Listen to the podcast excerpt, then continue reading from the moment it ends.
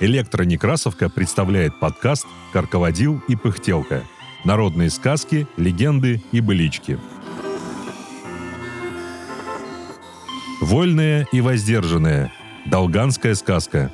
Читает Екатерина Фадейкина. В старину две девицы жили, обе очень богатые. Одна вольная, кто бы к ней ни пришел, с собой укладывает, будь то старый, будь то молодой. И кто бы что у нее не просил, никому не отказывала. Все, что было у ней, раздала. Другая девица земного человека к себе не подпускала, очень чисто жила. Вольная другая говорит. «Зачем ты без стыда живешь?» Вольная говорит. «Я тех людей, которые со мной ложатся, отогреваю. Как же им откажу?» Вскоре после этого Вольная умерла. После смерти видит. Оказывается, вверх светлая дорога идет, вниз темная дорога идет. Пойти бы ей по светлой дороге до рыбьих костей чешуи набросано много. Как же я в верхний мир попаду? Говоря, печалится. Должно быть, это мое несчастье, думает. Сзади кто-то ей говорит. Куда пойдя заблудилась? Я после смерти дороги своей не найду. Ну, в мою сторону оглянись. Ты раньше рыбу чистя выбрасывала отбросы? Да, выбрасывала. Это грешно, говорит неведомый голос. Но ведь это еще незначительный грех. Может, еще у тебя какие грехи, от чего бы ты заблудилась, говорит имеющий голос. Девка так говорит.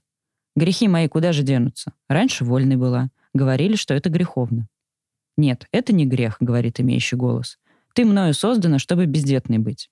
Между тем, ложась вместе с людьми, многих, наверное, ты отогрела. Разве тебе не понятно, что это благо? Ты посмотри-ка над головой своей». Девка та посмотрела. Наверху пресветлое-светлое небо раскрылось, по нему, подобные солнцу лучам, светлые три веревки спустились. Вот эта твоя доброта превратилась в нить, ведущую в мир светлых Ая. Затем голос сказал. «Ты давала ли у тебя просящим?» «Давала», — ответила та. «Вот посмотри, во что превращается твоя щедрость». Когда взглянула наверх, многие цветные нити спускаются. Так, оказывается, поднялась эта девушка в страну добрых Аи. Умирает та, другая девица, что оставалась невинной. После смерти на перепутье придя, также она заблудилась. Сзади голос послышался. «Какими грехами грешив заблудилась стоишь?» На это говорит. «Грехов у меня нет». «Хорошо ли чистила рыбу?» «Хорошо», — отвечает. «Я тебя предназначал рожать детей. Почему ты свое детородное место закрыв, никому не отдавшись жила? Не тот только зовется ребенком, у которого есть законный отец, и без отца рожденному не присуще ничто дурное. Это большой твой грех. Ну а давал ли ты что-либо людям? Одной старухе одну нитку раз. «Где эта нитка твоя?» «Где же я ее найду?» Подумав, огляделась та девка. Глядь, ее нитка на плечах человека лежит. Взяв эту нитку, человек говорит. «Ну, немного же доброго нашлось у тебя, оказывается. Но все же давай попробую, может, тебя и выдержит».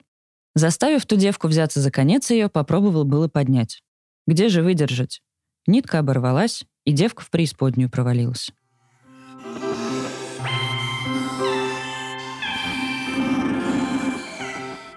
Эта сказка записана фольклористами у сказителя Павла Яроцкого в станке крыс на реке Пясине в 1930 году.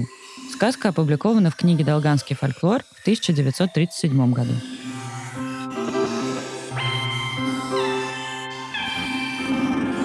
Над подкастом работали Илья Старков, Екатерина Фадейкина, Инна Маркова, Анатолий Соломатин. Все сказки из нашего подкаста можно найти на сайте «Электронекрасовка». Слушайте наш подкаст на удобных вам платформах – Ставьте оценки, не забывайте подписываться на нас ВКонтакте и Телеграме. Так вы будете в курсе всех наших новостей. Библиотека имени Николая Алексеевича Некрасова. Москва, 2023 год.